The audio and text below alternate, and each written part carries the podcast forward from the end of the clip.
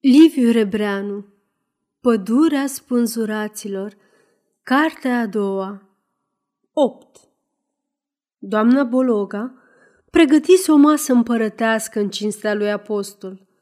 Pe când se aflau tocmai la friptură, năvăli în casa avocatul Domșa, cu fața roșie și asudată și cu ochii rotunzi, umflați de o agitație puternică, strigând din antreu – Iartă-mă, dragă doamnă, că vin așa. Te rog din suflet. Speriată de înfățișarea lui, doamna Bologa sări de la masă, sigură că i s-a întâmplat o mare nenorocire cu Marta, ori că a fugit cu ungurul, ori ceva mai rău. Dar domșa urmă grăbit, aruncându-și pălăria pe un scaun și ștergându-se pe obraj cu Batista. Nu m-aș fi așteptat să-mi fac apostol una ca asta. Pentru nimic în lume, doamnă, îți jur. Atâta încredere am avut în trânsul, în cumințenia și în cinstea lui, că acum parcă mi-a dat cu barosul în frunte. Zău așa, dragă doamnă! Cu cât vorbea, se aprindea și asuda mai tare, fiind cam grăsun de la Dumnezeu. Căuta să se liniștească, îndulcindu-și glasul din ce în ce, dar îngrijorarea din ochi tot nu izbuti să-și o potolească, mai ales că apostol rămase locului netulburat, continuând a se lupta cu un picior de găină ca și când nu s-ar fi întâmplat nimic.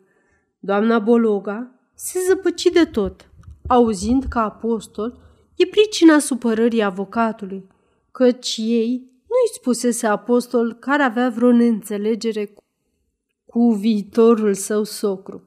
Ce-i drept? Rodovica s-a grăbit să-i șoptească la bucătărie. Cum a trimis-o domnișorul la domnul avocat? Dar doamna Bologa a crezut că e vorba de vreun suvenir din război pentru Marta. De aceea, acum nici nu știa ce să zică și, ca să iasă din încurcătură, pofti pe domn și a să ia loc și să-i facă cinstea de a gusta puțină friptură. Invitația ei și răceala lui apostol provocară o nouă abureală de sudori pe obrajii avocatului. Mulțumit doamnei printr-un surâs desperat și se întoarse spre apostol. Știi bine cât te prețuiesc, dragul meu, zise cu o ezitare, ca în fața unui necunoscut. Altfel, nici n-aș mai fi venit după scrisoarea ta. În sfârșit, după gestul care m-a jignit apostole, foarte, foarte rău. Era datoria mea să fac gestul, domnule Domșa, răspunse apostol, ridicând ochii la el și privindu-l cu o liniște neclintită. Dar ce Ce s-a întâmplat? întreba atunci doamna Bologa, mai venindu-și în fire și adăugând, Ia loc, ia loc, uite colea. O, Doamne Dumnezeule, că m-am și speriat și nici barem nu știu de ce. Cum? Nu știi nimic? Nu ți-a spus apostol? Se miră domșa cu o scăpărare de nădejde în toată înfățișarea. A, zi, nu știi? Apoi stai, dragă doamnă, să auzi și să te crucești, nu alta. Îi povesti foarte amănânțit căci domșa avea darul de a lungi vorba, cum tocmai așteptau pe apostol după ce Marta a avut atenția delicată să vie să-i zică ea bun sosit, fără să se uite la etichete și la mofturi, când colo în locul lui apare Rodovica. Ce-o fi? Ce nu fi? În sfârșit, a rupt plicul, nerăbdător. A citit și, cât pe aci, să-i vie rău. Marta chiar a leșinat și cu drept cuvânt, căci asemenea palmă poate să știrbească reputația unei fete și să-i compromită viitorul. Cutiuța nici n-a mai desfăcut-o. A uitat-o. Dintr-un tâi, el a decis să ia act pur și simplu, să-i înapoieze și Marta, inelul de logodnă, și să încheie pentru toată viața socotelile cu apostol. Pe urmă, totuși s-a gândit că băiatul e tânăr și tinerețea e năbădăioasă. Cine știe ce i s-o fi năzărit lui? și pentru o copilărie ar fi păcat să se despartă o pereche așa de potrivită.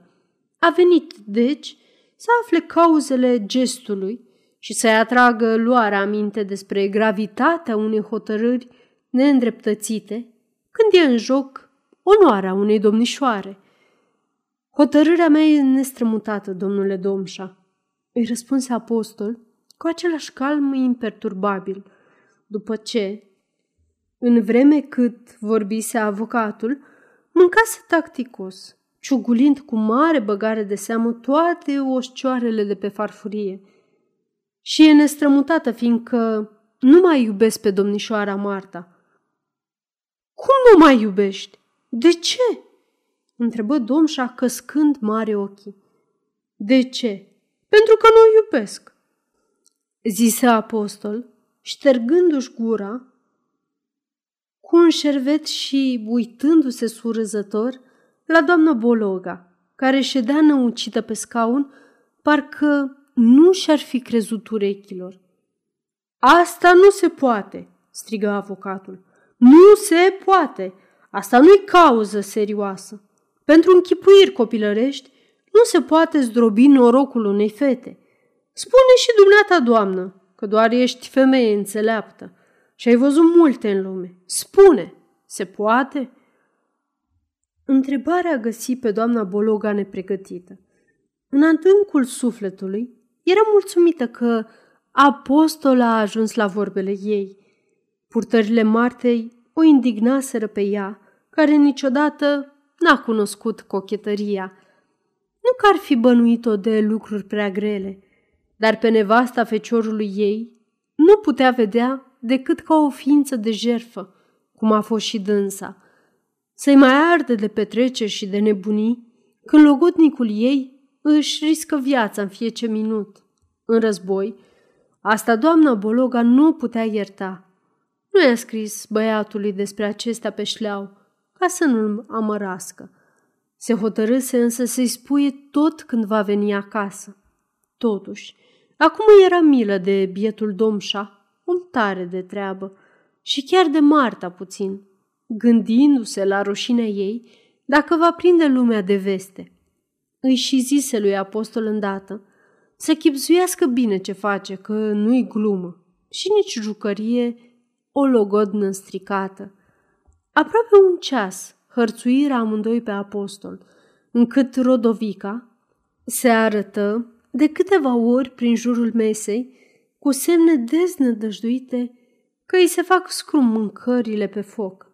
Doamna însă se încălzise la vorbă și nu mai voia să știe de mâncări, spre fericirea avocatului care, devenind mai elogvent, cerea mereu lui apostol îndeosebi cauzele și motivele unei fapte atât de inexplicabile.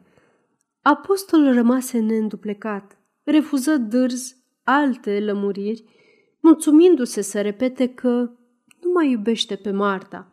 Astfel, în cele din urmă, Domșa, perplex, abătut, fu silit să se întoarcă acasă precum venise, cu mâinile goale, fără vreo speranță de împăcare.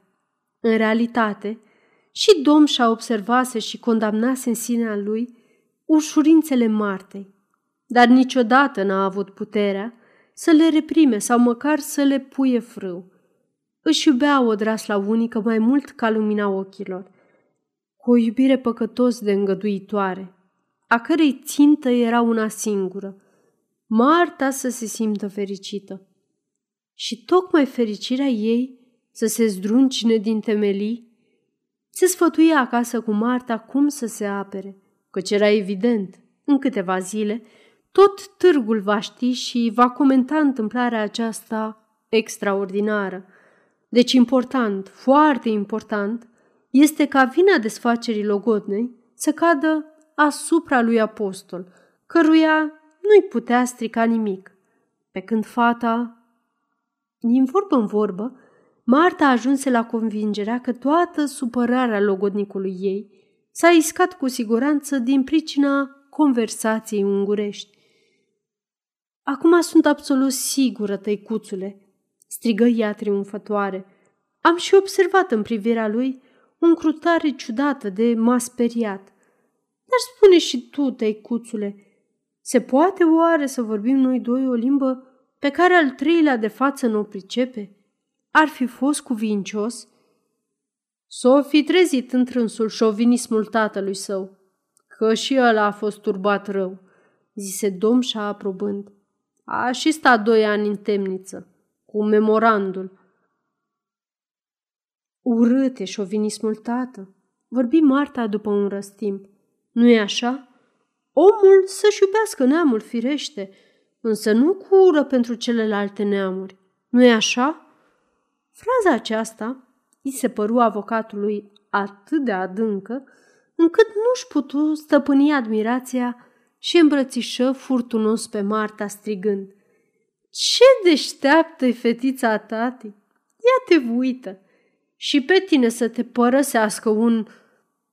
Vrut să zică ticălos, dar nu zise. Ca și cum i-ar fi fost rușine sau ar mai fi păstrat în rezervă o spuză de nădejde ca apostol, își va lua seama și toate se vor sfârși bine.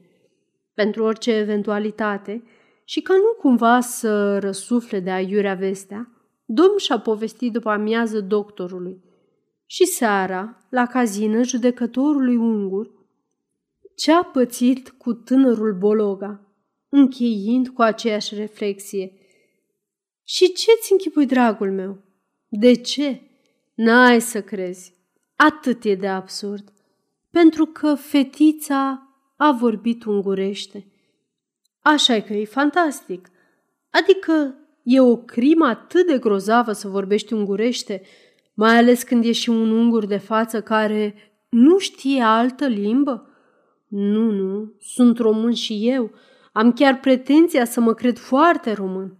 Dar asemenea exagerări sunt bolnăvicioase, hotărât bolnăvicioase, ca să nu zic periculoase.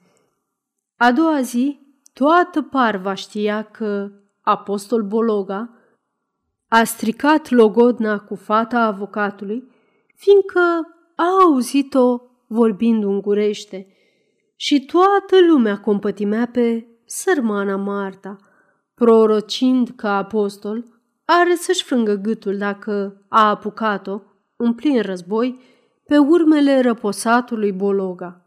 Seara, la cazina românească, unde se adunau azi toți domnii, deoarece în cazina ungurească se instalase popota ofițerilor, se vorbi numai despre apostol, cu aceeași pasiune ca despre Revoluția rusească, acum două-trei săptămâni.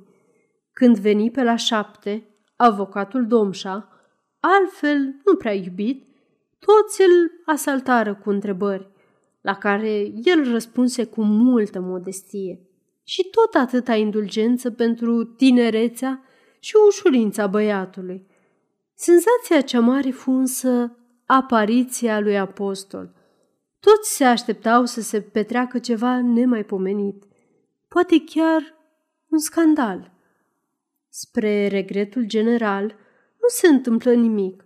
Apostol dădu mâna cel din tâi cu domșa, care îi zâmbi amical, apoi cu toții, pe rând, până și cu practicanții de la judecătorie, niște băiețandri piperniciți și scutiți definitiv de armată.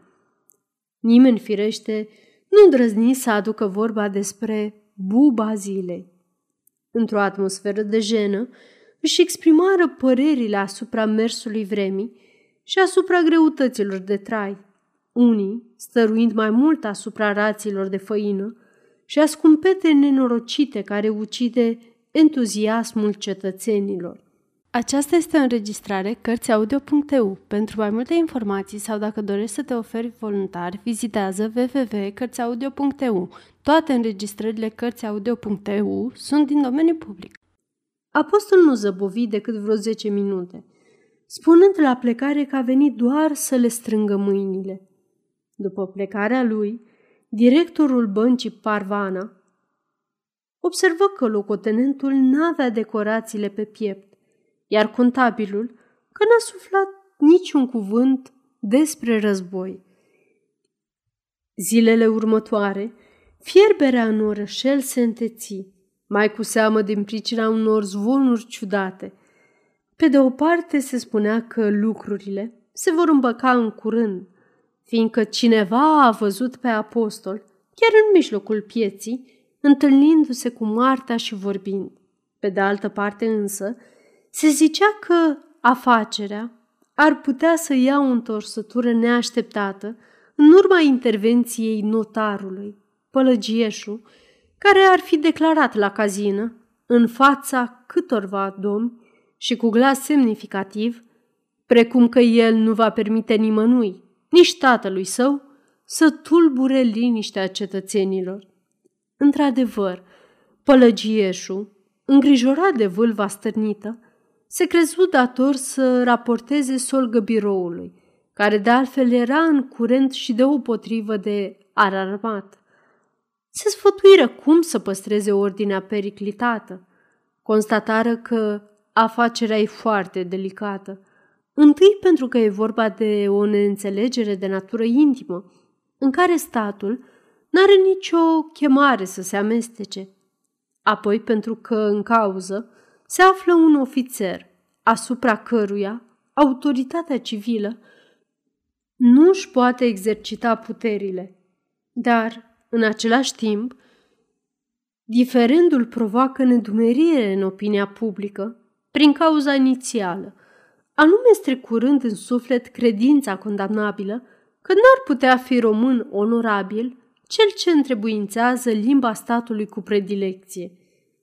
Vina e cu atât mai primejdioasă cu cât autorul și purtătorul ei este un ostaș care, tocmai din potrivă, ar avea sfânta obligație de a ridica moralul cetățenilor, mai ales azi când țara luptă pe viață și pe moarte pentru binele și fericirea tuturor.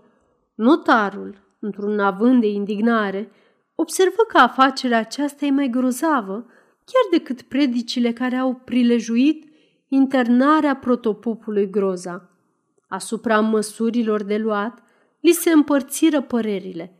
Pălăgieșu ar fi dorit o reclamație la superiorii lui Bologa, cerând, în interesul ordinei și al liniștei, rechemarea lui pe front. Solgă biroul s-a gândit la aceasta. Ba a și vorbit cu comandantul batalionului ce se mai afla în Parva. Capitanul, bețiv și disprețuitor față cu civilii, I-a spus că nu are vreme să se țină de mofturi. Va să zic că militarii consideră drept mofturi ceea ce nu e înarmat cu pușcă sau cu tunuri. Mai remarcabil ar fi să se încerce barem deocamdată o aplanare pașnică printr-o intervenție amicală. Dumneata ești prieten cu locotenentul, zise Solgă biroul. Ați copilărit împreună. De ce nu cauți să-i vorbești?